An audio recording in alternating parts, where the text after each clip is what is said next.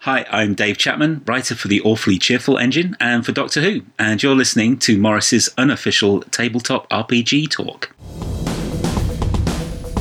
This week, Morris, Peter, and Jessica talk about what makes a new edition of an RPG a new edition. In the news, there's a new Dungeons and Dragons streaming television service coming, new Critical Role series is starting soon, new Doctor Who releases are announced, previews from the D&D adventure Big B presents Glory of the Giants, and more. Plus, a brand new sketch about adventurers showing up at the city gates with a very strange creature in tow. This week on Morse's unofficial tabletop RPG talk. The podcast this week is sponsored by Second Century Fox, creators of the world's most entertaining and dramatic illusions. From comic tales of poor people being oppressed by the elite to dramatic fables about poor people being oppressed by the uh, elite to sweeping sagas about uh, poor people being oppressed by. Look, can't they oppress someone other than just the poor people? I'm an equal opportunities oppressor. I've oppressed along with the best of them. Now, where's that screenplay I wrote? All the tabletop role playing news. We aim to amuse and we aim to enthuse. And Morris's unofficial tabletop RPG. Hello, hello, hello, and welcome to Morris's unofficial tabletop RPG talk. I am Russ, aka Morris, or Morris, aka Russ, and with me this week is. Peter Coffey from the Southampton Guild of Roleplayers. Russ as ever, I am delighted to be here. Joining us again, we have the strategic mastermind and chief quartermaster general and logistician that is behind the publishing giant. This is EM Publishing. It's the one. It's the only. It's It is me, Jessica of EM Publishing, and Publishing Giant. giant. I'm. I don't know. I'm only five foot tall myself, but yeah. well, Hmm. uh, no bigger than a minute. Well, to to your dog, you're a giant. Fair. Maybe To cats, Yeah. we are definitely elves. Hmm. amazing. Yeah. Yeah. So, shall we? Uh, shall we talk about some RPG stuff? Well, shall I start us off with a little bit of um, news then? Yes. Yeah, Do it. Yeah, that would be What- novel. That would be What- novel. We could do Come on, that. Peter, you start. Yeah, so you know, I'm I'm hanging around on Mastodon, which is like Twitter. If Twitter was less exciting, had less pictures, and was much more about like being really earnestly nerdy about stuff. So obviously, I fit in Amazing. right. I fit in extremely well there. But I'm having a great time. And um, a chap called John Godsland has come up with uh, goddies.com. That's G O Z Y S dot com. And what that is, is that is a place that will generate random maps for you. I Okay. mean, yeah, that that's obviously you know pretty standard, but it's got like about six different sorts of maps. You can twiddle various widgets in order to change the size and frequency of the maps, and they've also got a bunch of uh, pre-gens. Oh, and the best thing is, being a smart man, he's thought about Creative Commons licensing. So if you happen to be a game designer and you're like, I just need a map, just any map, a map, I need a map, Hmm. go there, and you can make one, and then you can just say, Ah. oh, okay, bam, brilliant aid Oh, for I creativity see. thoroughly recommend. Thank you very much, Miss Gosland. So we've got a cave map generator, a dungeon map generator, and a wilderness map generator. It appears. Yeah, yeah. I mean, obviously we've got like the dungeon map generator on a5e.tools, but you know, Hmm. it's uh, good to get some uh, support for people who are doing other stuff. We don't have a wilderness one on there. It's actually rather. Yeah, it's very cool. It's very Yeah. very cool. I know, right? Yeah, I've I'm, got just to playing share with it. it. I'm just playing with it right now. Yeah, it's pretty cool. Yeah. Yeah, Oh, we'll put the link for that in the show notes. People can Yeah. check it out and have a play. Hmm. Absolutely. I would you like to know about a brand new Dungeons and Dragons streaming service. I I already Why know a would bit. I? I already know a bit about it, but I'll let you talk. Thanks. You're welcome. so, How very Christian of me. so this is being launched by Hasbro, or more specifically E1, which is um, uh, the entertainment company owned by Hmm. Hasbro, Yeah, yeah. Entertainment. and uh, it's called Dungeons and Dragons Adventures, and it's going to be a new streaming service. Yep. so you can download stuff on demand. Um, it's launching this summer. It's going to be ad supported. Um, it's on multiple, as yet unspecified platforms, so we don't know what's how you're going to access it quite yet. But it's going to have like a mix of animation, um, third party influencers doing stuff, actual play shows, all sorts of stuff. It's going to be streaming 24 7. Mhm. And uh, it's going to have things like the old 1980s D&D cartoon is going to be on there. Mm. Um, it's going to have things like uh, something called Encounter Party, which is an actual play based on an existing podcast and set in Right, the Forgotten right. Realms. Yeah. Um, a show called Faster Purple Worm Kill Kill. And this is a. Russ, Russ, you're s- clearly supposed to say that. Faster Purple Worm, Kill Kill. Because it's clearly making a reference to the Russ Myers movie, Faster Pussycat, Kill Kill. This Oh, is a comedy sorry. game stream, and Yes. uh, in each episode, you get a party of first level characters, and they sort of march off to their deaths against a different deadly monster that's way out of their league. Hmm. There's apparently the basic concept of that, which I find mildly amusing. Um, we have Heroes Feast, which is a cooking and talk show based on, I think there was a Heroes Feast D&D cookery book, was there, or something like that? a while Yes, back? yeah. Yeah. Yeah. Named after the spell. Yeah. So that's, yeah, that's launching this summer. Interesting. Goodness. And they're Oh, running for like four hours a day.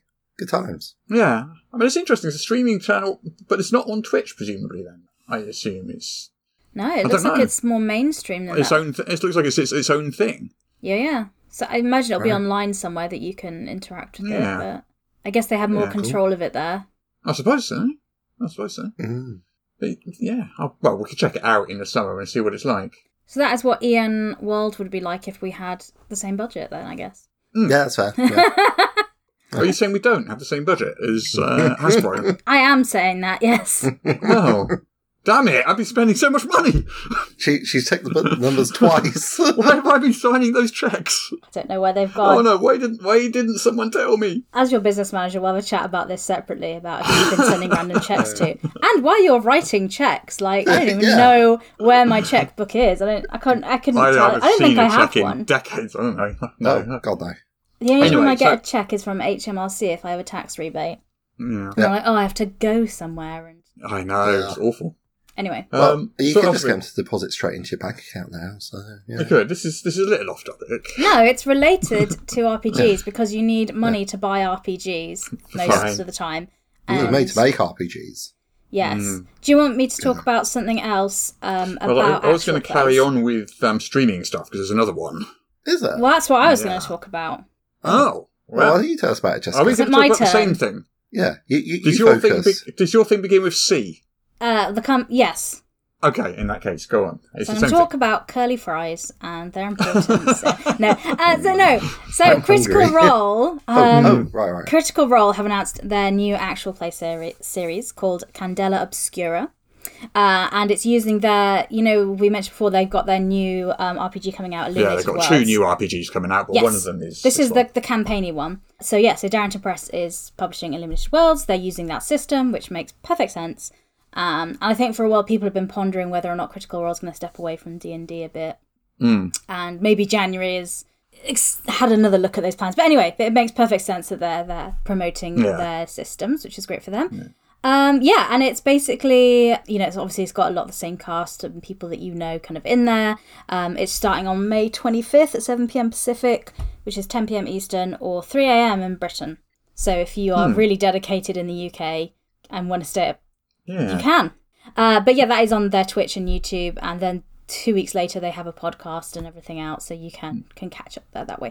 It looks interesting. It's uh yeah, so basically it's like it feels a bit Cthulhu-esque, so it's like esoteric investigators fighting mysterious source of corruption and looks very Victoriana. Hmm. So yeah, should be should be interesting if you like your act- actual plays.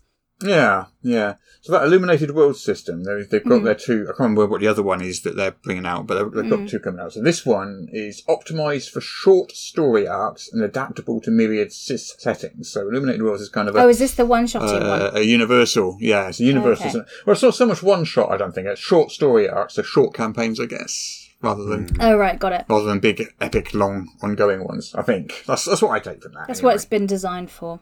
Yeah, yeah, yeah. Um, yeah, um, yeah, I'm, I'm really looking forward to it. There's a trailer you can watch if, uh, if you feel so inclined. Yeah.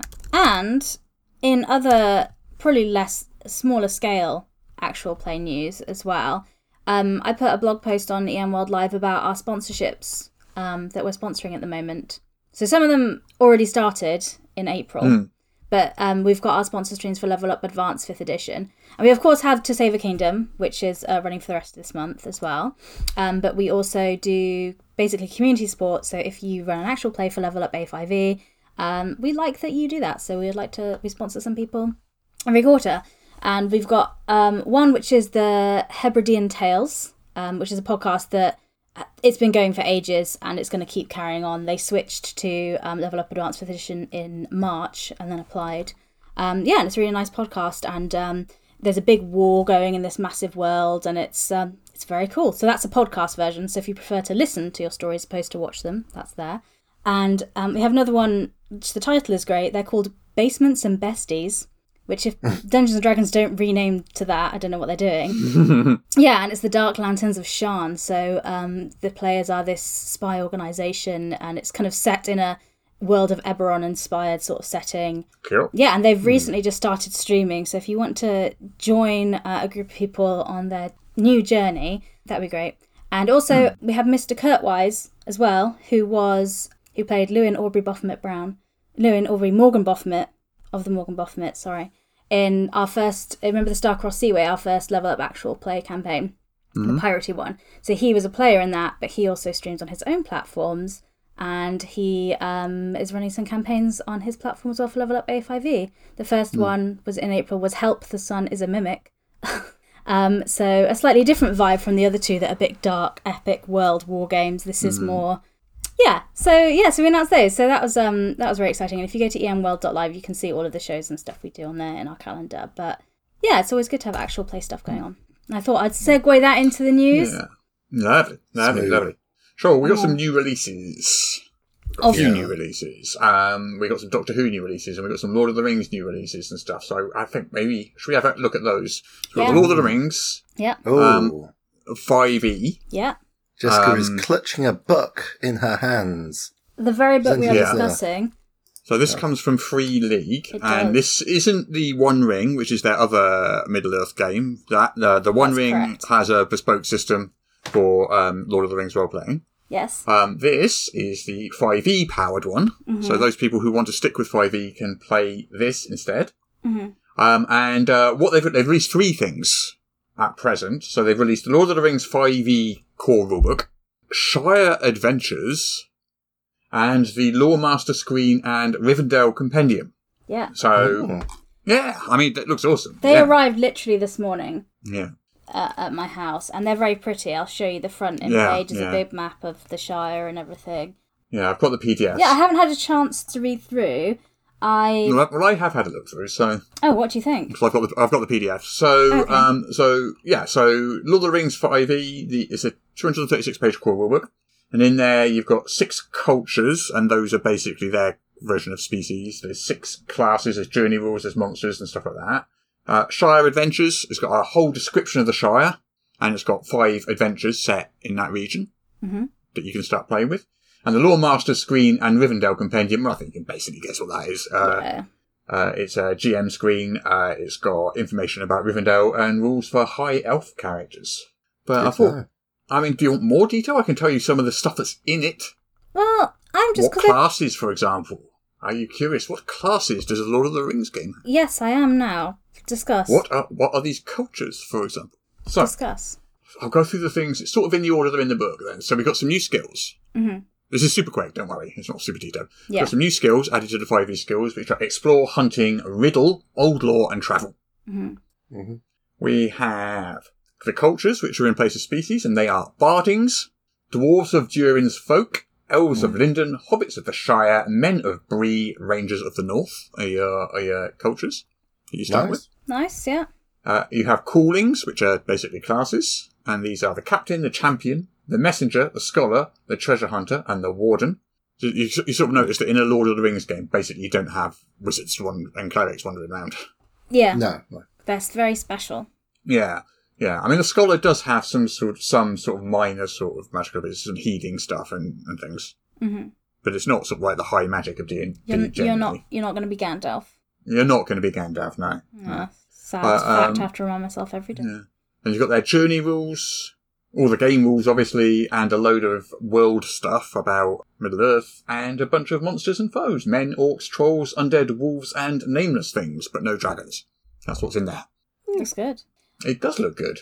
I um I haven't had a like a look through all the books. They're very pretty, as Free Leagues Hmm. always are, but I've also got the One Ring books, and I, I Yeah, feel yeah. like I'm more tempted to ru- play with that than the Five E version because I just feel what I don't know. I just feel that's well, the going to one be ring, more- the one ring system's designed for it. whereas The Exactly. five E one isn't, I guess. Yeah. is the difference. and I guess and E. because 5E. I yeah Yeah, five E is basically the framework is a high magic kind of heroic Mm-hmm. adventure thing, whereas Lord of the Rings is more muted than that, isn't it? Is let's that the right let's word? go on a You- you- really you know what I mean. long sad journey Let's walk up a hill, then down a hill, then and up have a another little hill. cry yeah. about it.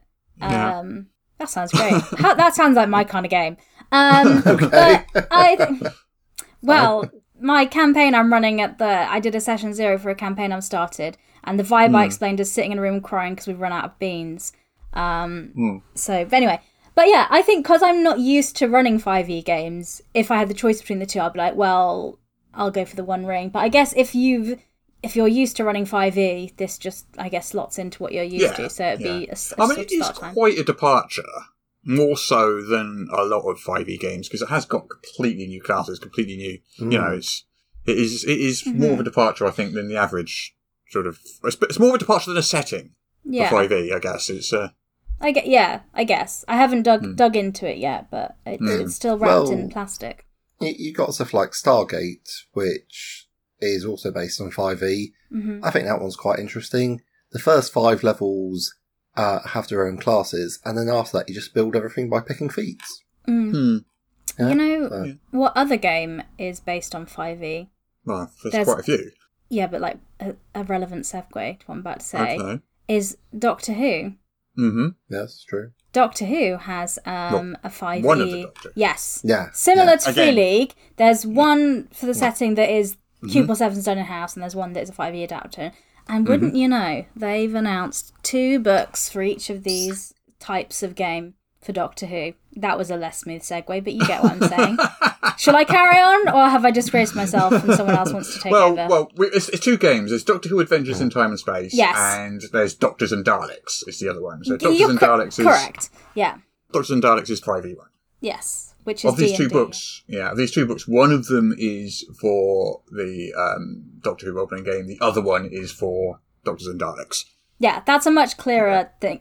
Yes, that is what I was trying to say, but with words in English that other people understand. You Well, we carry got there on. eventually. You, you We carry got on, there Russ. You got eventually. this. You got this. All I'll right, just take a all break. right. Okay, so for Doctors and Daleks, we've Mm-hmm. got which is the five E one. We have got a Alien, Archive. which is basically a monster book. Yeah. Basically. I mean, there's nothing else to say really. It's a monster book full of Doctor Who monsters. What else can I tell you? What I will say is it has got the Weeping Angels in, which I think Mm. it might be worth buying just for that because I think they're such a cool monster, and I'm really curious to see how they approach it in a D and It'd be D interesting way. to see what mechanic they use. Yeah, Yeah, because I wouldn't think of them as a D and D monster, it would be difficult to implement, but I guess they must have thought of something. but Ooh. that's one of the best ever episodes of Doctor Who. Is the It's a good one. Yeah. it's a good one. Yeah. in my Yeah. mind, I love it. Hmm. Well, the other book is the Thirteenth Doctor source book, which is Jodie Whittaker's Doctor. They have a source book, a hardcover source book for each Doctor. Yeah, yeah. um, up until 13, obviously, so far. Um, you can pre-order that as a hardcover now, which is shipping in quarter four this year, but you can get the PDF right now. Hmm. And each one just sort of talks about some of the monsters in that series and some of the, uh, summarizes some of the adventures of that Doctor, um, stats for that Doctor and um, the other NPCs that appear in, in the show. So these, these books are, you know, I- I think I kind of wish I had them actually. I- I'd quite like a collection of all thirteen Doctors in hardcover books, Wow, but it's a lot. It's a lot to buy. It is. I was about to say, well, you can pre-order it now. I could, but I, need, I then need the, 36.99. 11, the other twelve, and I don't think I want to buy thirteen books. Do you have the bookshelf bookshelf space? I do as have the well? space. I do, Do have the you? space. Yeah, Okay. but I'm probably not gonna do that. But I would like it anyway. Anyway, anyway. That aside, so that's, Is that's that the just a subtle message for Cubicle Seven? Doctor Who. Send all of if them- you no. would like to send the books to the show, we'd No, be very no, no. happy to help. Okay. Ooh, we have. Do you you know tunnels and trolls? Do you mean I know burrows of and it. bear owls? Paris and Paris. No, no, no. This is actually a legitimate game that's existed for quite a long time. I know. Uh, since 1978. So everyone will be familiar with Burrows and Barrels. Some of our listeners, Yeah, well, that is obviously the, No, the, the that's- sort that's- of like yeah, some definitely. industry leading game. some but- people might have heard of the spin-off of Burrows and Barrels, which is Dungeons and Dragons, but there is also Tunnels and Trolls. Yeah, yes, Yeah. that's one of the I one of don't- the later games that have been developed. Yeah, man. I don't know much about it. Illuminate so, it's to Mm-hmm. published, me. so it's published in Some- 1978. Yeah, it's uh, it was kind of a sort of rival for D and D back in 1978. One of the Yeah, first yeah. one of those sort of fantasy rivals for D and D, published Yeah. by Flying Buffalo back then. very, very Um, focused on ease of use, as I understand it. Yeah, um, it's had it has had lots of editions. I'm not actually sure which edition it's currently on. Um, I but want to six say or seven, seventh. six or Yeah. Hmm. seven or something like that. Yeah, yeah. Um, so Flying Buffalo CEO uh, Rick Loomis, he passed away. Hmm. Loomis, sorry, passed away in 2019. Mm-hmm. Yeah, and the company was purchased by Web Sphere, which is a Yes. uh, management and holding company. mm. Sounds exciting. Yeah, they've owned it for the last couple of years. Uh, but Rebellion, yeah, as in the video game developer, yep. Comic book. UK and- video yeah. game developer, comic book um, publisher, and also has their new Rebellion Unplugged division, Mm-hmm. The where they're people that, starting to do. the people that bought a Sniper Elite series, the Yeah. Aliens versus Predator series. Mhm. Um, you know, uh, They do the Judge Has Dredd funded by- stuff now. yeah, Jason Kingsley, OBE. Yeah, that that that rebellion. Yeah, yeah, Mm. So, anyway, they've acquired it. yeah. Um, they've got the whole of uh, Flying Buffalo's uh, line of uh, gaming products, and they're going to be pu- publishing Dunnels and Trolls. Yeah. Uh, Nice. Dunnels and Trolls? Tunnels and Trolls. Not Dunnels and Yeah. Trolls. I don't know what a Dunnel is. Uh, It's I maybe like imagine a it's a tunnel. specific type of tunneling tool. Possibly. You Yeah. tunnel with a Dunnel. Yep. Yeah, okay. fair Yeah, enough. you use it to make small holes in the um in the rock so you can put dynamite in there. That sounds that sounds definitely accurate and almost certainly what it is. Yeah, I didn't just make that up. I Yeah. didn't do that. No, But yeah. no I They- believe you. I believe it's a real thing. You can they have still a Mm. lot get of geeky stuff. Yeah, you can still get all the Flying Buffalo stuff on Drive Through RPG. They're letting that on there Hmm. until the, Yeah. whilst they work on this stuff. Uh, so we got some D&D news if you want some D&D news. No. Yeah. Or we got Starfinder news. We got Starfinder Cool, news. go on then. Go That's on. Uh, then. about- we Let's not find got we have got Diana Jones Awards news. Oh yeah, Diana Jones Awards. Who Didn't Do they you wanna do lose that one? their? They, they're the ones that lost their uh, trophy, aren't they? Oh, that was like a couple of years ago, wasn't it? Yeah, Yeah, yeah. It disappeared in the post. Well, they last Uh, Was it last year? I can't year. Yeah. Anyway, remember. Yeah. crack on. So the Diana Jones Awards, they're presented at Gen Con every year on the 1st night of Gen Con, or the night before the 1st day of Gen Con. Um, and they're named after the Indiana Jones RPG. That's Yes. Diana Jones without the, yeah. Um, so, um, normally there's like only one, um, recipient each year and that's presented at Gen Con. And it can be anything. Um, it can be a game designer. It can be a convention. It can be a game. It can be a company. It can be uh, somewhat, um, to, to, to Peter's dismay, a concept. the concept of actual plays. I know you. Di- yeah, I know you disapprove of that, Peter. I do know. The concept of dice will win this year. Yeah, yeah. But um, what they've also got is a emerging designer program, Ooh, nice. which is separate to the main award, hmm hmm and four people have won that this year. hmm hmm And this emerging designer program is based to amplify the voices of up and coming hobby game designers, and it kind of focuses on those in marginalised communities. hmm and what they win is an all expenses paid trip to Gen Con and some other bits and pieces, but that's what they win. Nice. Um, it started two or three years ago, I think. I can't remember when it started because it was Gion Shim that won the first one of those, if I recall correctly. Mm. Nice. Um, she yeah. did that uh, journaling game with Kevin Culp. Not the first one she did, but that was one that one that brought it to my attention certainly. yeah, yeah, yeah, Yeah. yeah, Sure, so we got four, four of them, four winners this year. They Nice. all get an ex- expenses paid trip to Gen Con. Sweet. So that they are Anthony Joyce Rivera, who Okay. you'll find on the Dungeon Masters Guild. She's worked for Wizard of the Coast, Critical Role, MCDM, and Ghostfire. okay. Nice. Uh, you'll find Erin Roberts, who has worked on Written in Blood, Pathfinder, Starfinder, and Hunter the Reckoning.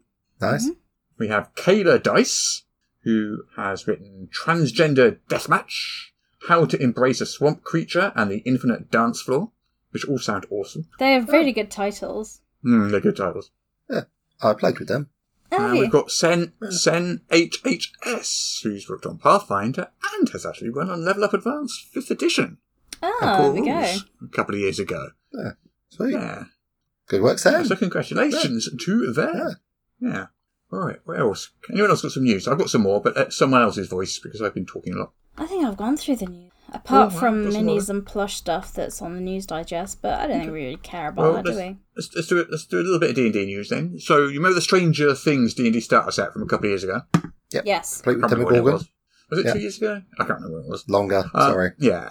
So it was a boxed set, Yeah. and it came, it contained like uh, the ru- um thirty-two page, uh, twenty-three page rule book, uh, uh, an adventure book, Yep. Stranger Things character sheets, dice, the Demogorgon figure, stuff like Pre-painted. that. Uh, uh, there was a pre-painted one and a paintable one. There were two. Exciting. Yeah. Everyone um, s if you go over to Hasbro, you can now download that uh, 23 page rulebook for free as a PDF. Exciting. Not Oh. the rest of it, just the rule book, and it's basically the equivalent to the basic rules that you get for D and D anyway. So it is basically Okay. D and D. So it's trying to basic bring the rules. stranger crowd into to D and D Yeah, free PDF. yeah. So you can just download that for free as a PDF from Hasbro Yeah. I mean, if you want to. You don't have to. You don't have to, but you can if you want. Do you have It to is give optional. them your soul or anything else in exchange? Of course. Yeah. Why wouldn't you? If you have Why already, wouldn't you just give Hasbro your soul anyway, voluntarily? if you have Thought of- already given your soul to s- another entity, can Mhm. you just like give them someone else's or I guess you'll have to. okay? Yeah. I'll call my Can't think of I'll any call other way Django my around that. dog up. Hmm. Ooh. He's not using it. Disprove. yeah. Right. Okay, so uh, and the other thing is Big B presents uh, Glory of the Giants, which is coming out this spring. Yeah, Oh, I haven't yeah. heard a Indeed. huge amount of press on that. Not Ah, There's yet. been I some think little we'll start to bits. see that. I think we'll Yeah. start to see that winding up soon, though. Let- That'll- There is That'll some start falling out pretty soon. pretty artwork I've seen though previously. Mm. But but what's what's new this week? Um, so WizKids Miniatures Company Yeah. um, have announced some upcoming miniatures.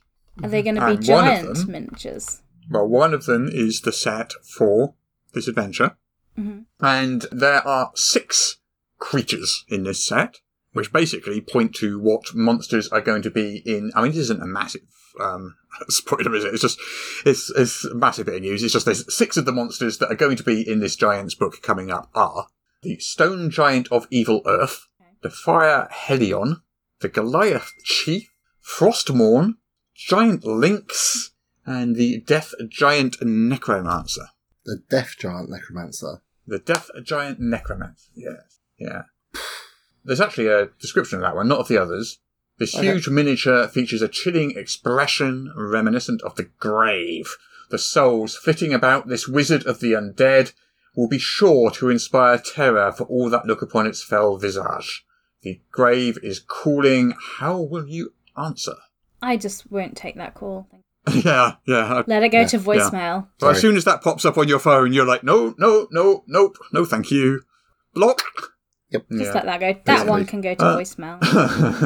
Or yeah, that's the may- D&D may- news. maybe text message.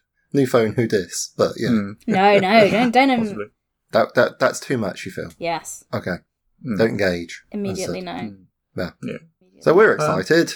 um, I mean, you know, woo! What a positive response from. Well, it was it was more the What you're marketing saying. blurb. How will you answer the call? I was trying to be witty about that, Mm. Right. but um, Yeah. I, I mean, it's just like giants. I'm probably not going to buy that book Yeah. either. I don't know. It's like they're not dragons, and that is a big. Yeah, I've never that been is that a much of big a problem. Giants fan. That Yeah. that is true. Giants are not dragons. Well, giant Yeah. dragons are dragons. I mean, giants are just basically big people. and it's just like, yeah, I know what people are like. I don't know, it could be Hmm. Yeah. something Generally weird. terrible. Hmm. Like maybe if you gave me some aboleths or some like sort of weird cacophonic monsters, hell, if you gave me a big book of mind flares, I'd be like, well, I can't technically use mind flares, but I'd be more interested because you know, Hmm. squiddly diddly goodness. What? But giants, it's like Hmm. okay, giants, great. What- And if you're a Forgotten Realms fan and you're super excited, I am very pleased for you. I'm not a big Forgotten Hmm. Realms fan. I'm just not that excited. It's like you know, giants lack the universality of dragons. Do you just find it Yeah. quite forgettable? Did you do you know Yeah, by the way, but Peter's forget got a about new what? job as uh, Wizard of the Coast primary salesperson, oh, doing yeah, an yeah. amazing job. Yeah, yeah. wait, wait. Sell? I thought it was anti-sales. Damn. Anti salesperson. Yeah, yeah. I read the job description wrong. Uh, Anyway, well, well, I guess we'll get more news out about Bigby's giant friends Um, and That so, is you the know- name of the book. Big I Bee's forgot the name of the book. Big B's bumper buckle. That is now going to be. But Big That is B's now bumper going to be the name buckle of the Big book. boys. There we go. That's a that is a better name. That is a much better name. I, I like Biggie's Giant Friends, to be honest, but I think that's catchy. Okay. The Russ. next level up book will be called something something giant friends. Yeah. oh dear, oh dear, dear. Great. Cool. I, I, I mean, I, I feel I feel the awfully cheerful engine is missing out on the source book here. Awfully cheerful engine has a monster book, and we should bring it out, and it should be called if if not friend, then why friend shape. yes. Good Amen. option. That that's actually one of the better ideas I've heard in weeks now. There we go. What else we got in the news? We're running out of news. I got a little bit of Starfinder news. Tell us about finding stars. And there is a new book coming. It's called Pots of Coal. And it's a source book for Starfinder, and it details spaceports and settlements. It's got a poster map for Starfinder Galaxy. It's got hyperspace rules. It's got new species in it, and a whole bunch of other new rules. And it's going to be in PDF on May the 24th. And you can uh, pre-order the, well, you can order the hardcover now. And that'll arrive round about then. Zoom zoom pew pew. Yeah. Yeah. Exciting. Yes. That's the Starfinder news. That was quick and short, wasn't it? Yeah. Yeah. Yep. Short Oh, and sweet. They're also Starfinder. There's uh, Paizo and Humble are doing a bundle to benefit the Trevor Project as well. Mm. So um, on EML there's a link. So there's it's in the it's in the freebie week's freebies sales and charity bundles column. Um, but Mm, if you're a fan of Starfinder, there's a nice bundle and yeah, benefits the Trevor Project. So Mm. Sweet as. linked to that. Phew. I think we've probably done the news then, have we? That was quick. That was a short news section. Speedy. Well, it was 40 Hmm. Yeah. minutes we were talking. In fairness, Oh, okay. Maybe it just seemed quick. Maybe I was just having so much fun. it flies when you're having. And Mm, That's allegedly. you know what? If people would like to experience the fun that we have live, there is a way Oh. for that to happen. Oh! Oh! What? Uh, uh, what? What? Like people would be able to see the slide? That's impossible, Jessica. Like unless they come around our houses. Is that what you're suggesting? What? Well, no, Peter. Morris's unofficial We're gonna go tabletop to their RPG houses. talk show. One at a time. And repeat the show at each house no, for Morris. each listener. Morris's unofficial tabletop RPG talk show is going to be at the UK Games Expo with a live recording session, so you too can witness and enjoy the car crash that is this live recording before Daryl edits Hmm. it. Believe it or not, this version you're listening to has been edited and curated. This was the best of a bad bunch. Um, Yeah. But no, and that uh, doesn't say much. Yeah. so at the UK Games Expo, which is the first weekend in June, uh, so it'll be on Friday the second of June. We'll be at the UK Games Expo um, at three thirty on Friday. Yeah, we're recording it live, and you can come and sit and watch. We're going to have a Yeah. Q and A session. Yeah, so we're going to talk through that and talk about kind of conventions and publishing. So any questions you have about that, please come along. So it's not just us sitting awkwardly um, in an empty room. Because my my one friend that I know I only have one friend, obviously, uh, that is coming Hmm. to UK Games Expo is actually doing a role playing game at that time, so they're not going to be there. So there's a high possibility no one will turn up. Somebody um, please come. Somebody come. Somebody come. But anyway, it's in the dice room at three thirty on And Friday. bring a friend, even if the friend doesn't know who we are or what a podcast is or doesn't like role playing games or anything, just bring them anyway so there's someone else in the room. Yes, uh, and it's it's free, and you don't have to reserve it or anything. They, Just turn up. they originally wanted to give us a room with like 300 seats, and I said no. 'Cause I was like, no, I don't think you understand. so we do not have 300 seats. I think there's about 40 or 50 seats.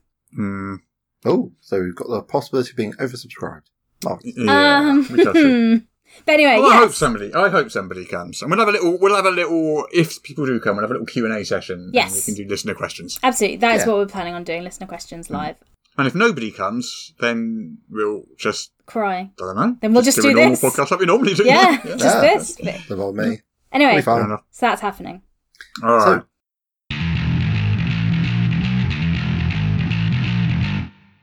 Ah, the city gates are in sight. Wintercliff. It's been many years since I was here. Ah, I wonder if the Laughing Badger is still open. Oh yeah, a fine tavern. Oh ho there! Who approaches? Just a pair of wary travellers, my friendly guard. We seek rest for the night and a good meal. Ah, and, and where have you come from? Our Ah, last stop was Blackford, but we hail from the border kingdoms to the east. Oh, you're far from home. Indeed. May we enter, friend guard? The hour is late. Um, what's in the wagon? It's more a cart, really. Uh, are you trying to be funny? Well, trying. Yeah, it's not really my forte. Mm. The cart contains only provisions and travelling goods. You are more than welcome to look. Hmm. And what is that? What is what? That creature from the wagon. Cart. You refer to our horse? Your horse. Yes. Okay, and, and what manner of creature, pray tell, is a horse? You ain't never seen a horse before. It is a strange creature. I mean, perhaps it's some kind of fey aberration or, you know, monstrous conjuration. You're joking, right? Uh, I never joke. It's an horse. It's the third most common animal on LSR.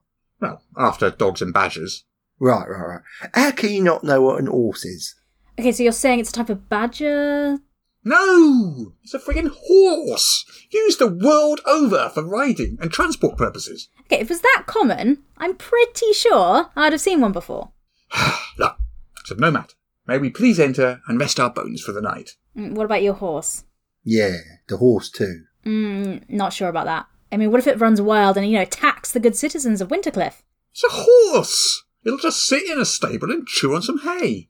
Hey! Oh, truly an odd creature. What if it's no threat? Why have you tethered it so tightly to your wagon? Cart. Okay, I'm warning you. Sorry, I can't help it.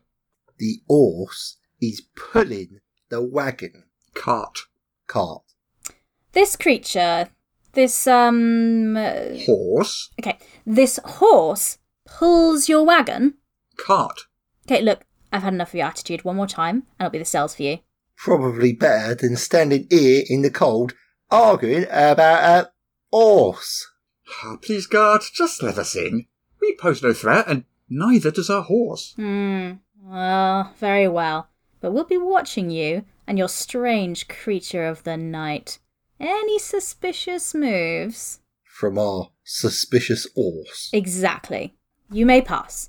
The Laughing Badger is two streets down on your left. Oh, you've heard of a badger, then? Of course, eight armed creature of the sea. That's an octopus. What now?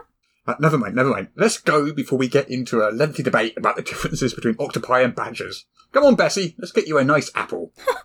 My Jove, indeed, it, it does pull your cart. Like uh, some kind of beast of, um. Burden? Indeed, a beast of burden. Well, I never. Unbelievable. Thank you, guard. We'll be on our way. Wow, that was weird. Yeah, who's never heard of an horse? Hold, hold. What is that? What is what? Over there, in the shadows, by the fence. Be on your guard. What? I don't see nothing. A mighty black and white beast. You mean the car? A cow. What manner of creature is that? I don't believe this.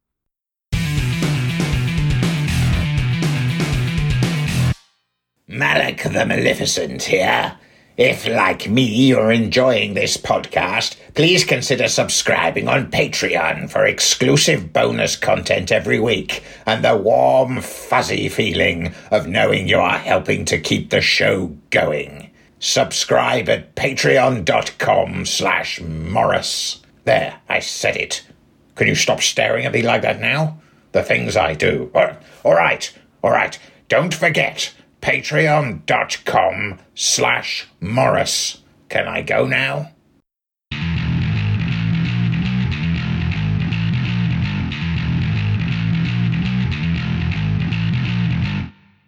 So, we're gonna talk about editions. What makes a new edition? Why are there new editions? Hmm. So- I think we we've talked briefly uh, sometimes about this Hmm. in the past, but I think it's always worthwhile to go over it, especially in the light of recent events. Yeah, yeah. I mean, in, term- obviously, um, in light of one D and D looming over us. yeah. And you know, are these things new editions or are they not? You see, that's the interesting question. Mm. Is edition just a word or is it an actual thing? I mean, I know, Jess, you have Mm. a definition. Well, in book publishing, under like legally for ISBNs, because each book you have will have the number, the ISBN that Mm-hmm. it's a product, a thing. Um, and if more than 10% of a book, the wording in it is changed, you need to Yeah. register it as a new edition. Hmm. So you'll have that with any book. Like, but I think in yeah. I think in terms of games, though, obviously Mm-hmm. every every book iteration is going to be a new book anyway. Yes. It's just going to happen. It's going to be with a new with a new ISBN. But what it's more of a marketing.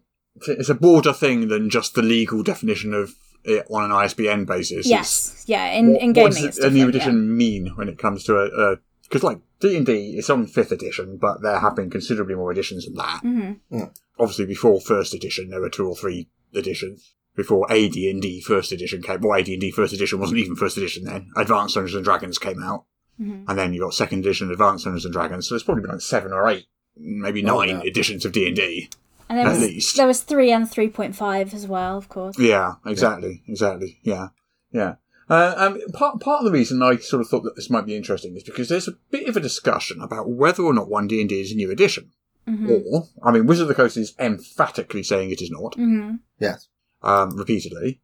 Yeah. Um, I, yeah, I mean, I'm not 100 percent so sure. Um, I thought we could discuss it and also discuss what makes a new edition and why why do why do people make new editions? Why not just continue selling the old one?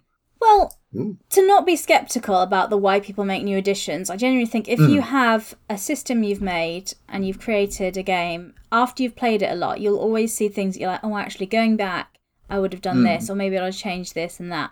So sometimes it's worth doing a new edition because if you've had an edition that's been out for like five or six years and you've played it a lot, and Hmm. you just maybe you end up homebrewing it in your game this much, you're like, actually, no, I think it should just be like this, and it gives you the chance to yeah, just kind of remaster it and make it a bit better. Mm. So Game designers do love to fiddle. they Yeah. they do. Uh, but So that's, that's definitely one really good reason for new edition to fix stuff, update stuff, yeah, make stuff and better. and if yeah. your audience feeds back on it, like you know, with all the playtesting stuff, the open, you know, D and D one D and D are doing lots of this is what we're thinking of doing. What do you think? So y that kind of concept. So Hmm. Yeah. I think there are lots of good reasons to do new editions. Um, Hmm. or to like if you're if it doesn't work for your intended audience like maybe if you had a really crunchy system but actually it's really popular with people that want something a bit more Yeah. simpler to introduce their friends to maybe you end up doing a, a new edition that's yeah a bit more yeah, open to Yeah. yeah So- there are yeah. i So think there what- are legitimate creative reasons to do such a yeah. thing So yeah, so one reason is to change the game. Mm-hmm. Another reason, of course, is that specifically in the sort of traditional RPG model, which they are kind of s- moving, or at least Wizard of the Coast is moving away from. Yeah. But it used to be you'd have the core rule books, you'd have setting books, and you'd have source books. Yeah. and you'd have a source book that was I don't know uh, arms and armor, or you'd have a source book that is elves, or you'd have a source book. You know, it would be sort of like that. Whereas D and D uses a very different model now, but that's Yeah. pretty much how the industry worked up until Five E. And the problem with that was once you had the core rule books, you'd just be buying the source books. So they'd be uh, splat books is the term that was basically used for them. The Yeah. splat books that you'd have to come out with basically a treadmill of them Yeah. pretty much every month Yeah. and you would run out of things to write about, and they would get ever more specialised. Um, at first, you're going the Book of Elves, great, everyone's going to buy that one, uh, you know that sort of thing, or a brand new setting, yeah, everyone's going to buy that. Yeah. But as you as you cover all those, you have to go to something slightly more specialised, Mm. and then slightly more specialised, and eventually you're you're you're writing books just about um, elven silverware in the in the uh, Yeah. in uh, in uh, the fourteenth year after the cataclysm or something. You know that well, maybe not, but you know what I mean. They- they- And and you're selling far far less of each because they're getting more specialised Yeah. to the point where it's not sustainable. You've got to reboot. You've got to start again, and so you make a new edition and start the whole process all over again. Yeah. So that's kind of the traditional way it works. Yeah. Because D&D's broken that kind of model in that they don't do the splat books anymore. yeah Um, they do, well, they still do some, I suppose. Um, they do monster books and they do they do various various things, but it's very different. It's like they do what three or four big hardcovers a year. yeah Um, a couple of them are going to be big storylines, adventures, and then a couple of them are going to be sort of like Tasha's um, book or, or or something like that, or Mordenkainen's Mordenkainen's Tome of Foes, like a monster book or something. yeah But they've kind of they've kind of broken that model Yes. and it seems to work really, really well for them because they're still selling like hotcakes even nearly 10 years later, Mm. which is pretty cool. It's certainly impressive. Yeah, yeah, Yeah. yeah. And that's the ideal as a, from a business model, I suppose, because then creating a new book obviously is resources and investment you have to put into creating that. So if Mm, you have an existing gamble. product, you can just they keep selling. Mm. Brilliant. Well, the general idea from Wizards now, of course, is that they don't want new editions.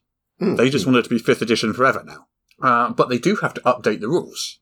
Mm-hmm. Yes. And they have updated the rules. They've got the new Mm. species. They've got, I mean, They've ignore, got ignoring, species. Well, ignoring the Unearthed Arcana and the 1D and D, just Yeah. so far they've updated rules, haven't they? The Tattoos has updated the rules and things like that. So they are they have been actually updating the game incrementally, If I even try, so far. if I try to make a character using D and D Beyond, Mm. it tells me that a significant number of the options that I have are now legacy. Mm. Mm. So, like, you know, that strongly implies to me that whilst compatible with, they are not part of the core value, Yeah. the core Yeah. set of D and D anymore. Yeah. That's quite interesting. Yeah. Yeah. So Wizards don't want to do a sixth edition. They just Hmm. want to keep doing fifth edition and they want to incrementally Yeah. change the game in place. Which is, yeah, uh, I, I, get- I get it. Hmm, hmm. But 1D&D, you look at it and, you know, they say it's not a new edition. There's quite a lot different about it. Hmm. I mean, I think there's more different about it than between some other editions of D&D so Do you far. feel- it seems like th- is there more? Ch- is it fair to say there's more changes between fifth and one D and D than there is three and three point five? I think s- it's l- it's shaping up that way. I think Mm-hmm. Yeah. I'm not 100 percent sure yet. I think it is shaping up that way. So the question is, was 3.5 a new edition? I say yes. I mean, I, I- In general, it's viewed as, isn't it? well, yeah, Yeah, and they sure. and they called it that. but Hmm. Three point five. it- Yeah. it- it- yeah, I mean, but is one D and D really doing anything new? Like, sure, it's it's like they've rearranged some deck chairs. Like, you know, uh, the playtest materials come out and they've changed where subclass levels fall. But is it really that important? Like, and yeah, sure, they've changed some of the abilities. Like, brutal critical uh, now does something completely different, and there's only one of it, as opposed to three separate levels. hmm But is it is it really that different? Hmm. Like, you know, Well, that's why I think I think of it as like five point five because, like you say, it is very much the bones. Like, and I've I do only too. Mm. I've only really played fifth edition, uh, but five. po- I, the reason I kind of want, and I guess they are differentiating it by calling it one D and D, is when I come to a table to play a game, I want e- to make sure everyone knows that we're playing the same rules and we're doing the same Mm. thing. Because, like you say, with the legacy things, Peter, if I Yes. rock up with a character I've made that is problematic to the new system because of rules reasons, then that's Hmm. annoying for everyone. Yeah, but the core mechanic is essentially you roll a d20, you add an Hmm. Yeah. attribute score, I mean- and you may Yeah, add I a mean, proficiency one if it's D&D relevant. And if that doesn't Yeah, change, yeah. is it actually different? Is it actually really worth calling it a new edition? Well, in that case, it's uh, 5e is the same as 3e then, because that's Yes. the core mechanic of 3e as well. Yeah. No. It's the core mechanic of 2e. And it's you the know, same as 13th Age. you know. So they, And it's the same as Level Up What do you mean? Advanced No, yes, Fifth it Edition. is. That So, is, so, saying, well, that is a well, core mechanic of E. 3e. yeah, I, I mean, is it? Because as far as I understand, you had to have the skill in order to be able to try things out, Yes. which is very much not the case in fifth edition. It's an act- it's an ability score test. Anyone can have a crack at anything, and that is a fairly major change. And like, I know that doesn't seem like an important. That's just nuances, though. I mean, the core mechanic is D20 plus modifier to, to be uh, target number or AC. That's You- in you- all editions of D&D. You, you, you have to That's all have a skill D20 to be able games, to though, isn't attempt. it? Yeah, it's all D20 games. Yeah. Yeah. Like, like, sure, sure, sure, sure. You're like saying I'm picking at straws, but the difference is you have to have a skill or you cannot attempt to do the thing versus everyone can attempt to do the thing. It's just your level of ability to succeed at it. And if you think that is like a small gap, then sure, but it's also like a really important one. Just saying. So I'm, try- I'm trying to think of three. Are you sure you had to have the skill? Like, no. But I think things like maybe, lo- I maybe don't think you thieves' did. tools, something like that. I, well, or maybe Well, it's you just the way didn't- people well, were you running didn't from have- me. I don't know. I, I'm definitely Yeah, well, not an you expert didn't- on three. You didn't have tool proficiency in 3E, No. but you would have had. I can't remember what it was called. It wouldn't have been thievery. It would have been. Uh, what was it called? Pick locks? Was it literally pick locks, maybe? Maybe, I can't remember. Um, but yeah. Hmm. But I think you could still try it. It's just that you'd have a rank of zero in it, so you'd be adding nothing to your dice, whereas Hmm. a, a, a rogue might have like 10 ranks in it and you'd be adding 10 to his dice. Yeah, yeah. So Ah. I think that's kind of how, how that worked. And the difficulties would scale, but again, even comparatively speaking, if you've got a dexterity of plus f- dexterity bonus of plus five, you can still have a go at picking locks and have a Mhm. decent chance of succeeding. You know? Um, so yeah, But the I mean, and that- DCs would often be a lot higher in E. 3E. what you have to consider is that there's the rules as written, the rules Mm-hmm. as intended, and the rules as played. And if you can Yes. ever make those three separate circles to be an actual circle as opposed to a very strange looking Venn diagram or possibly, I don't Mm. know, some sort of clover representation, then you're doing very well indeed, in my opinion. Yeah, I don't think Hmm. you'll ever get everybody to play rules as written, like in any system. If you could get people to play rules as Just- mm. intended, I'd consider that a big step up. Oh yeah, that too Yeah. as well. Yeah, I don't. I, yeah, I, I um, yeah, I don't. I doubt you'll even even gonna have that. So I was. Yes. It was. It was written in Ziva's Bed and Breakfast. There's a line at the beginning. It says, you know, these are just rules, but if you want to change them, feel free. Like the great thing about playing role playing games is like when you're an adult, these things are optional, like bedtimes and things like that. And I was like, yeah, that's true. I, I don't when you're a want to kid, pick you on have your these zebras. rules. Yeah. Yeah, I'm not going to pick on your zebra's bed and breakfast because, uh, you know, that's fine. And it's not an uncommon view. It's not an uncommon practice. But, like, if your attitude is basically like, uh, people just run it how they like, then why do we have a rule system? Like, what's it there for? Because it's the recommendation, because it works for a lot of people. Yeah, yeah. Like, um, I, I mean, I myself do say, like, if you don't like it, these are ways you can change it. Um, like, I, I obviously think that the way I run stuff is better, but I have to acknowledge whenever I'm writing stuff that, you know, people are going to do stuff differently. I'm not going to tell them they're wrong to do stuff if they're having a good time, but equally, it does make me question, well, like, you know, why, why do we have rules in games if, like, we're just saying, well, they don't really matter, we can get rid of them which rules matter and which rules don't. Uh, the the ones that are fun and work for the story you're telling. Yeah, yeah. And that's like an entirely valid point of view, works extremely well for storytelling games and games which support that. So again, it's like in traditional gaming where what you're looking is to create where there is an emergent story rather than one that you tell. And certainly things like Powered by the Apocalypse, which are very much in favour of play play to find out. hmm They don't want things to be written in stone before you start. But uh, again, it's like for me that does sort of feel where you are, and that that's, that's just one of those tensions in role playing. Mhm. Like, are you writing a book or are you playing a game? Yes. Anyway, but we're moving back to our conversation before as rules of Britain versus rule of cool. Yeah. Yeah, let's go back to Let's go additions. back to anyway. additions. So- Yeah, yeah. So um, I did a poll on my site, and I Hmm. asked people whether they thought Yeah. One D and D was a new edition. I was just curious to see what the opinion might be, and it was it was like well over forty percent, maybe forty five ish percent. I don't have it in front of me. Said yes. Mm. So while I'm Hmm. su- no, it's not a new edition one. It was a much higher number of people than I expected. Said yes, they viewed Yeah. it as a new edition, Hmm. despite despite the marketing saying otherwise. Hmm.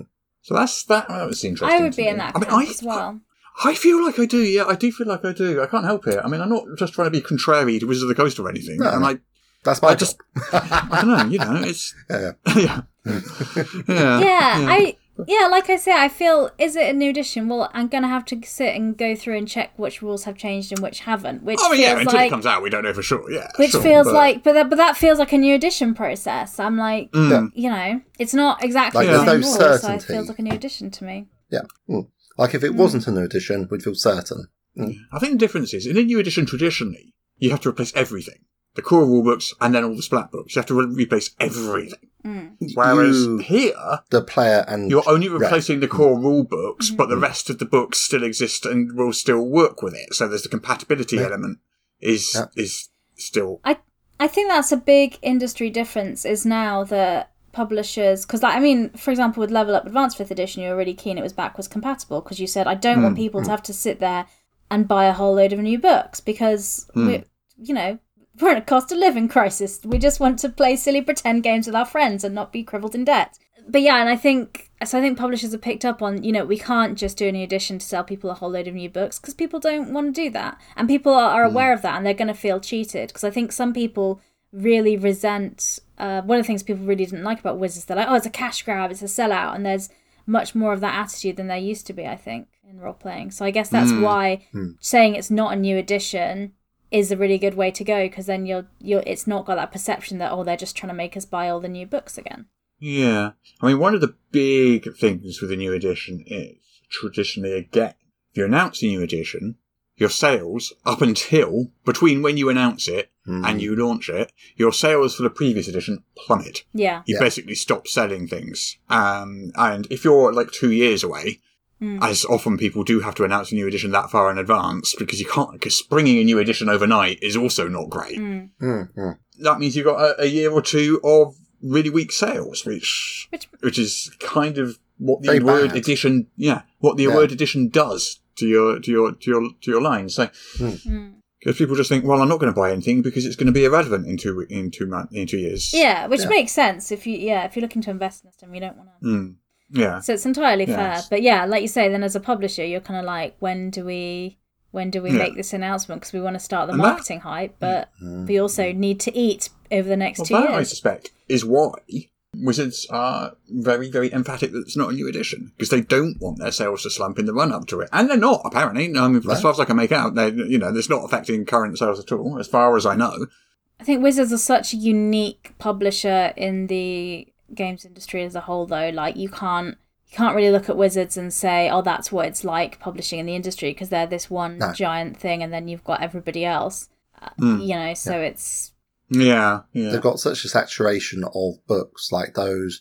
pla- That basically, when we're talking about it, we're, what we're really talking about is talking about the player's handbook. yeah. We're not talking about the DMG. We might maybe talk a little bit towards the monster manual, Mm-hmm. but on the whole, we're talking the player's handbook, and that is everywhere. yeah. Mm. I can go into like a random tat shop in Southampton, right, which is full of. Oh, when I say tat, I'm being very disparaging and very mean, but if you collect Mm-hmm. small plastic, like what those little bobblehead things called, like you know, fair play to you, you enjoy it. Uh, but it's like I don't really associate that with role playing games. I associate that Okay. with collectible stuff. Just Um, geek a geek lifestyle shop type thing. Are you talking about? Really? Yeah, yeah. You're, talk- okay. you're, keep- talk- you're talking keep- about Forbidden Planet, aren't you? No, I'm not talking Oh, about okay. Forbidden Planet.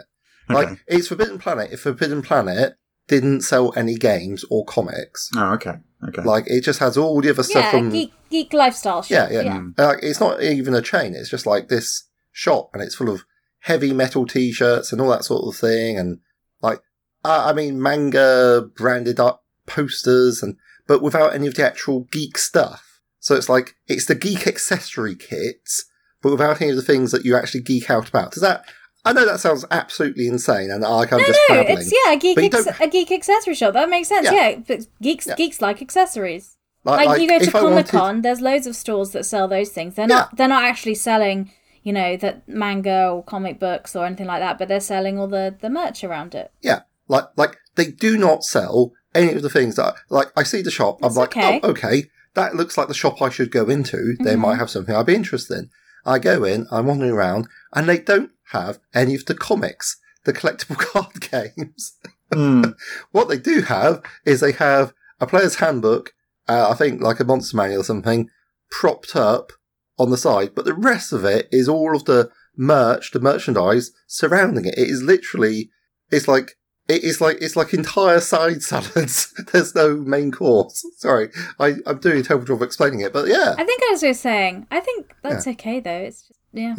Yeah, no, I mean, it's fine. Like, clearly they reckon they can Mm-hmm. But do you're stuff. saying the player's handbook will be there and Yes. no other games. Yes, that, that that is basically what I'm driving at. It's like that is the sole bit of geek stuff, as opposed to geek accessory stuff, that isn't part of the geek lifestyle that has actually made it into this shop. And it's like that just okay. Well, I think Sure. that's because sometimes those um these things It are kind probably of has some gate. magic cards or something. Yeah, I like that. think these things Uh, Yeah. are gateway drugs. to- to- gateway drugs. but you know, gateway interest for people to get in the hobby because maybe Yeah. if you are really into anime or something like that or other nerd lifestyle things, you go into that shop and you you're not in there looking for role playing game books because you're not a role player, but you know maybe it, the m- the thing you're most likely to get into because you've heard of D and D, you'll play that. So it makes sense to me. Yeah, you you nailed it. Books. Those were the only books in Mm-hmm. the shop. There was no other books. And I mean, what we this have- got we to have do to- with editions? Yeah. Yeah, exactly. We've got like another ten minutes segue into an entirely different topic again. But it's related. At least we're talking about role playing games this time, though. In fairness, No, I suppose so. Yeah, because, because Uh, fifth edition is so widely spread that it's even in these places which just don't sell books. It's Hmm. in the regular bookshops as well. So yeah, that's quite a market. where people are Hmm. Yeah. regular Yeah. bookshop. So, talking about this whole whether you call something a new edition thing or whether you just update the game, of course, we mentioned in the last couple of weeks, we mentioned one D and D, and we had an episode on Pathfinder last week. Yes. Hmm. So, Pathfinder Remastered is kind of in the same situation. Yes. I think it's less of a difference than one D and D is, but it's in the same sort of situation where they're Yeah. producing new versions of the core rule books, and they're saying this again is not a new edition. very much in the same way. I buy it from Pathfinder though, because I think the reason they're doing it is because they're wanting to put in the Orc license, so they're probably going to have to go into update errata and edit bits out so it's DOGLified. Hmm. So it looks like we need to do that, so we're doing that. Also, there are these few little tweaks that we've had in mind for a while. We'll just put that in now while we're here. But I imagine had the OGL thing not happened, maybe they would have waited a few more years to kind of do a more substantial change and make it a new edition. But do you know what I mean? So I, I, I Mm. Yeah, buy I yeah. buy it from Pathfinder. That's not a new edition. I will Yeah. I Mm. will accept that and be quiet, and nice about it. But I don't know. like Pathfinder, the day, like two days after they released the core rulebook, they had like eight pages of errata. And, you know, what they Yeah. did was an incredibly technically complex challenge, even with a full team of editors and the best one in the world. Yeah.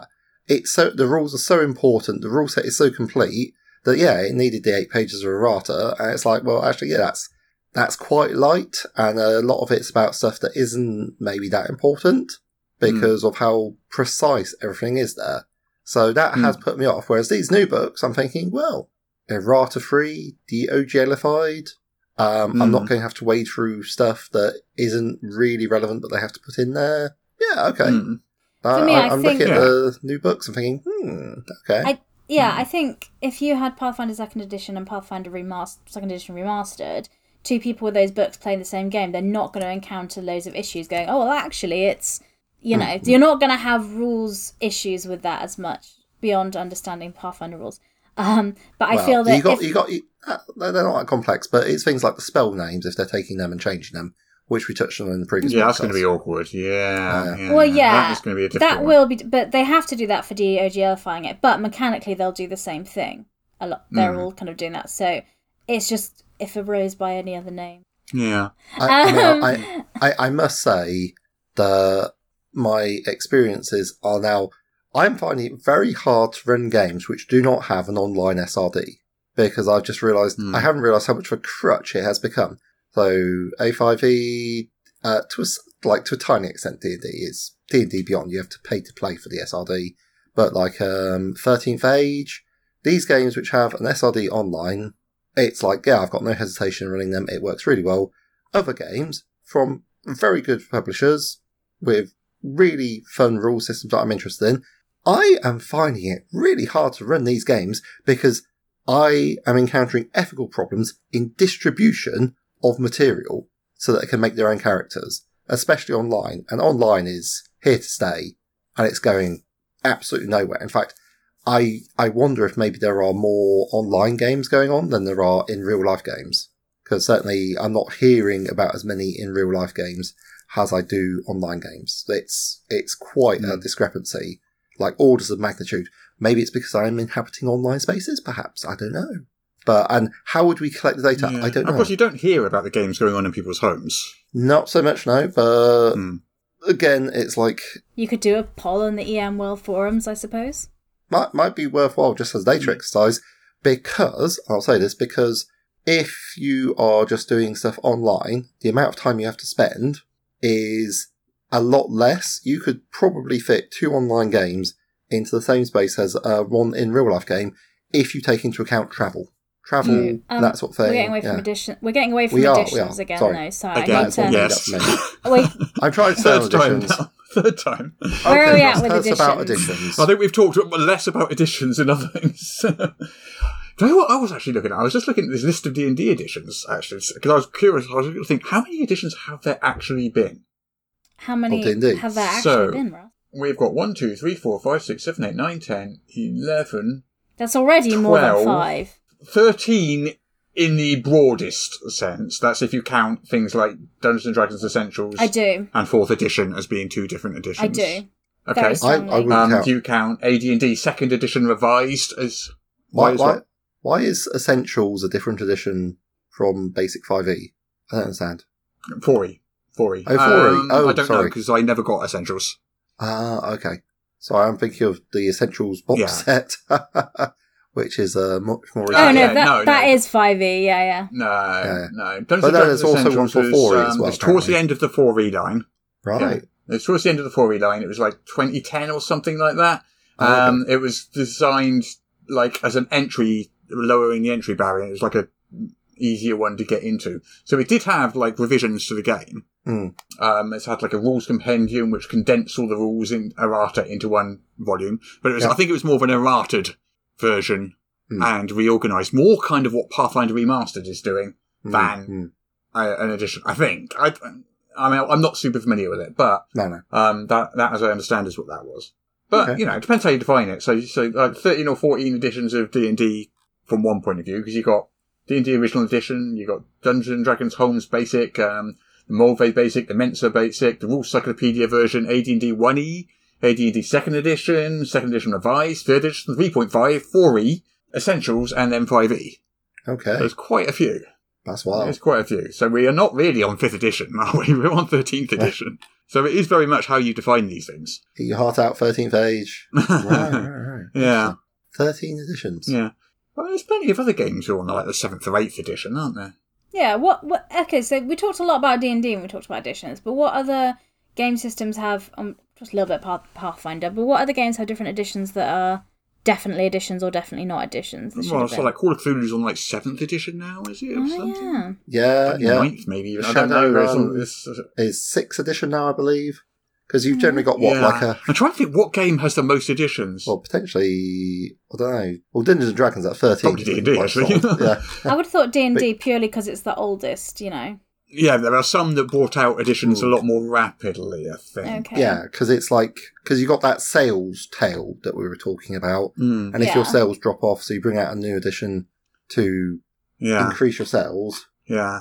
And they're obviously a- are less able to weather that than the big company as well. So, Mm. but yeah, I don't know. I don't know who's got the most editions. Probably, it probably is D&D. I don't know. Um, like Traveller has sort of like seven or eight editions. Oh, yeah. Cthulhu has like seven or eight editions. Um, I think seven or eight tends to be the upper end Yeah. Mm. of most games. Mm. Well, the hobby in some ways isn't that old, so that does Mm. put and like some Yeah. places have failed to launch or stopped existing. So Mm. yeah, Hmm. Mm. Yeah. it's I wild though. was just thinking, right, D&D's been around, what, 40 years, yeah? Hmm. 40 years, and there's 13 editions, if we if we use that definition, Mm-hmm. which Okay. obviously that is arguable. But what's four, 40 divided by 13 is, that means the editions come out every three years, Pretty on bit. average. yeah, If if you use that definition, which is quite frequent on average. yeah. Isn't But it's it? not qu- quite been like that because how long has fifth edition been out for? Like ten years. Hmm. exactly, yeah. That's why I said on average, yeah. yeah. So that does mean, but basically, at one point, it was much more rapid then, Yeah. presumably. And I, I think like you said that. earlier, that's an industry ch- trend change of Hmm. and what customers expect and what they're willing to pay for stuff. So Mm. So I think Wizards is kind of kind of groundbreaking it this change in how you do you update your game. Mm-hmm. Mm. And I think with Pathfinder kind of following suit, oh, they'd hate. I think I'd we hate to hear you say that. well, yeah. You're gonna get okay. death threats from Paizo now. Yeah. First of all, how dare you? Jason Bourne But I will mean, turn up yeah, no, outside I your don't house. think they're following suit because Wizards is doing it, but they they are they are doing it. They are doing it also, and I think this is coming out before. Is it coming out before Wizards? Or, I can't remember the timing. Yes, no, it is because um Yeah. the some of the books are coming out this November and then Yeah, you're some in right, yeah, 2024. yeah. And when yeah, is so they can actually beat them to the punch. Uh, Yep. But yeah, I wonder if we're going to see uh, overall industry change in how games are updated, and we're going to find a lot of games aren't getting new editions, and instead they're just changing the game in place. I think so. I think that's the way it's going because I think, and I'm wondering if people are going to do more kind of what Free League does and Cubicle 7 Hmm. does of having like and Modifius having you've got your core system and then when you do different settings or stories you kind of tweak those core systems Yeah. a bit Yeah, yeah. Hmm. because that seems to work really well because then you've got enough familiarity with the house system but it's But you can tailored customise it a tailored little, to yeah, yeah. your story um so yeah, we see a lot of Hmm. people doing that as well. So I think that I think that's interesting. And then that gets you because I wouldn't say they're new additions; they're just different kind of Different games. different games. I'd Yeah, call that's them the- yeah, like with all yeah, my free yeah. league games I've got there. Like Mm. the rules are kind of familiar enough, but I wouldn't call them. It's a different edition of the um, Year Zero No, engine. you just call it a different game. Yeah. so I that's guess, yeah. that's a, a different well- way of doing it. That's different from editions. we, we already have a good model for this in computer gaming, where things like the Unity engine powers an extremely large section of gaming.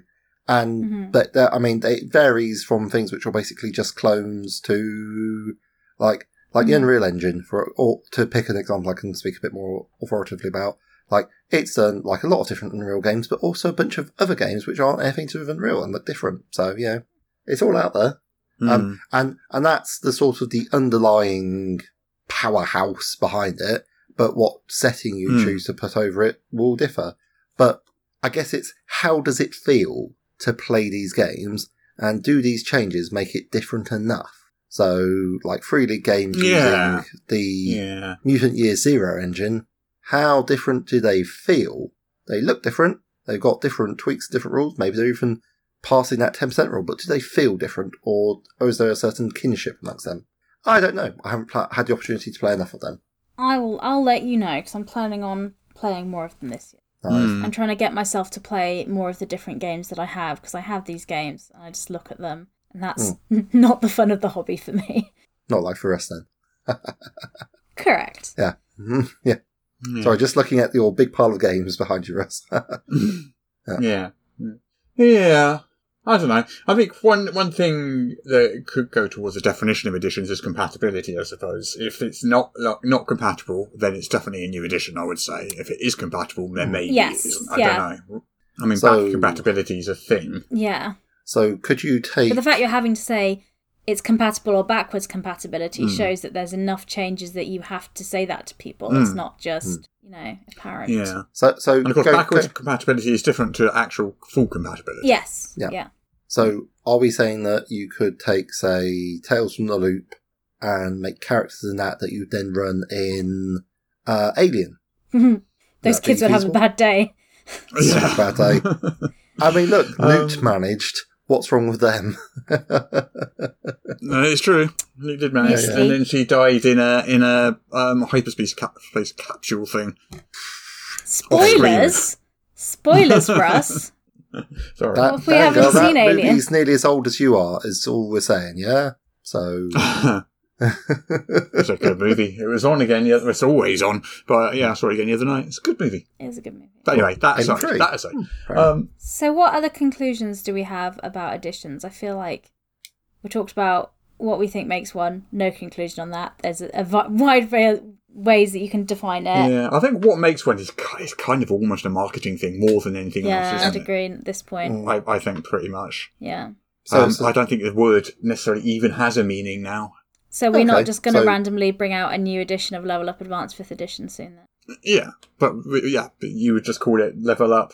Um, Advanced Sixth super Edition. 5v2e. advanced. I don't know. E. I'm looking forward to Yeah, that W A 5 B 2 E. That that's gonna be a Yeah. real. That just trips off the Yeah. tongue. it's so Catchy, natural. catchy. Yeah, yeah. I how like it. I like it. how yeah. how awful? Let's not do that. Um, Search up engine optimization. Ha! We laugh in the face of search engine optimization. Anyway. Ah.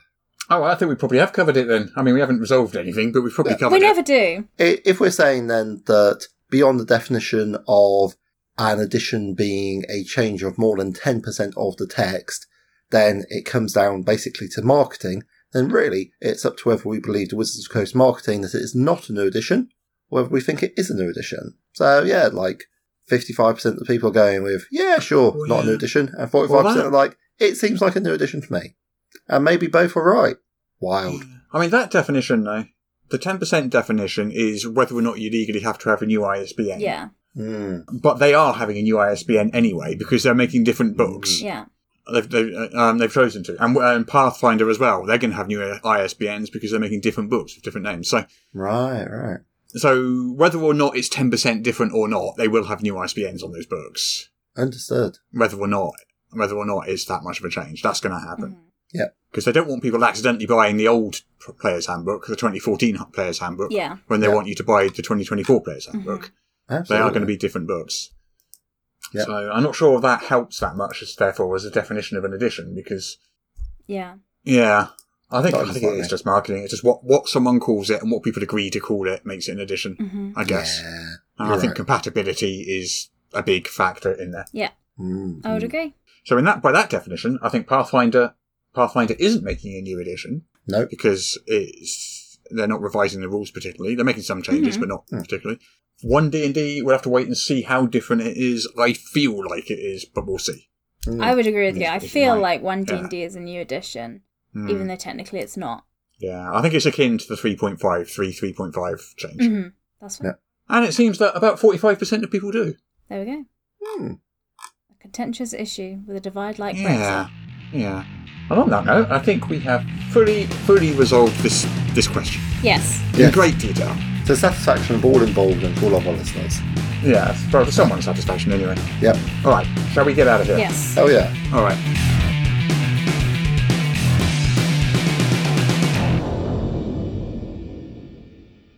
Apparently, I now have to read this to you. This is the official podcast of Morris's unofficial tabletop RPG news, which you can find at enworld.org. You can find show notes at morris.podbean.com or wherever you found the podcast.